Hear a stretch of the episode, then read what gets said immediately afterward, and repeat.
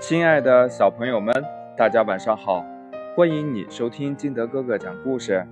今天啊，金德哥哥给大家讲的故事叫小气的马。很久很久以前，所有的马都生活在辽阔的大草原上，那里有蓝天白云和肥沃的草地，它们每天都享受着这样悠闲自得的日子，简直是舒服极了。后来呢，一大群梅花鹿也来到了这里，它们喜欢这儿的环境，也想定居在这里。因为眼前的这片草原太大了，就算马和鹿一起吃上一百年也吃不完。可是呢，有些马儿却不这样想，他们不想让梅花鹿生活在这里，更不想跟那些讨厌的梅花鹿共享这片草地。于是呢，他们每天聚集在一起，想尽各种办法要赶走所有的梅花鹿。然而，这群马儿左思右想，怎么也想不出赶走梅花鹿的好办法。这时候，一匹最聪明的马儿说：“我们呀，可以向山下的人去求助。听说他们比我们要聪明一百倍呢，这样我们以后还能像从前一样自在的过日子了。”所有的马儿都觉得这主意不错，于是就选了一匹最聪明又能说会道的马作为代表去找人类求助。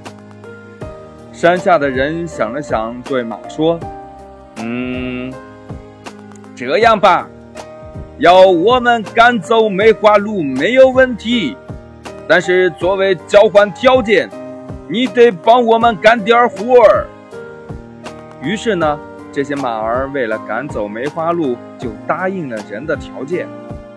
他们每天都需要给山下的人卖力的干活，直到干了好长一段时间，人们才说赶走梅花鹿的事儿。但是他们又提出自己跑得太慢，说必须要骑上马去才行，这样才能赶走那些梅花鹿。马呢，同意了，于是人们给马套上了缰绳，骑上了马，赶走了梅花鹿。只是从此以后，这缰绳就再也没有从马身上摘下来过，他们只能给人干活或者被人骑，而梅花鹿却赶到了另一片肥沃的草原上，一直快活地生活着。故事讲完了，亲爱的小朋友们，你说这马到底是聪明还是不聪明呢？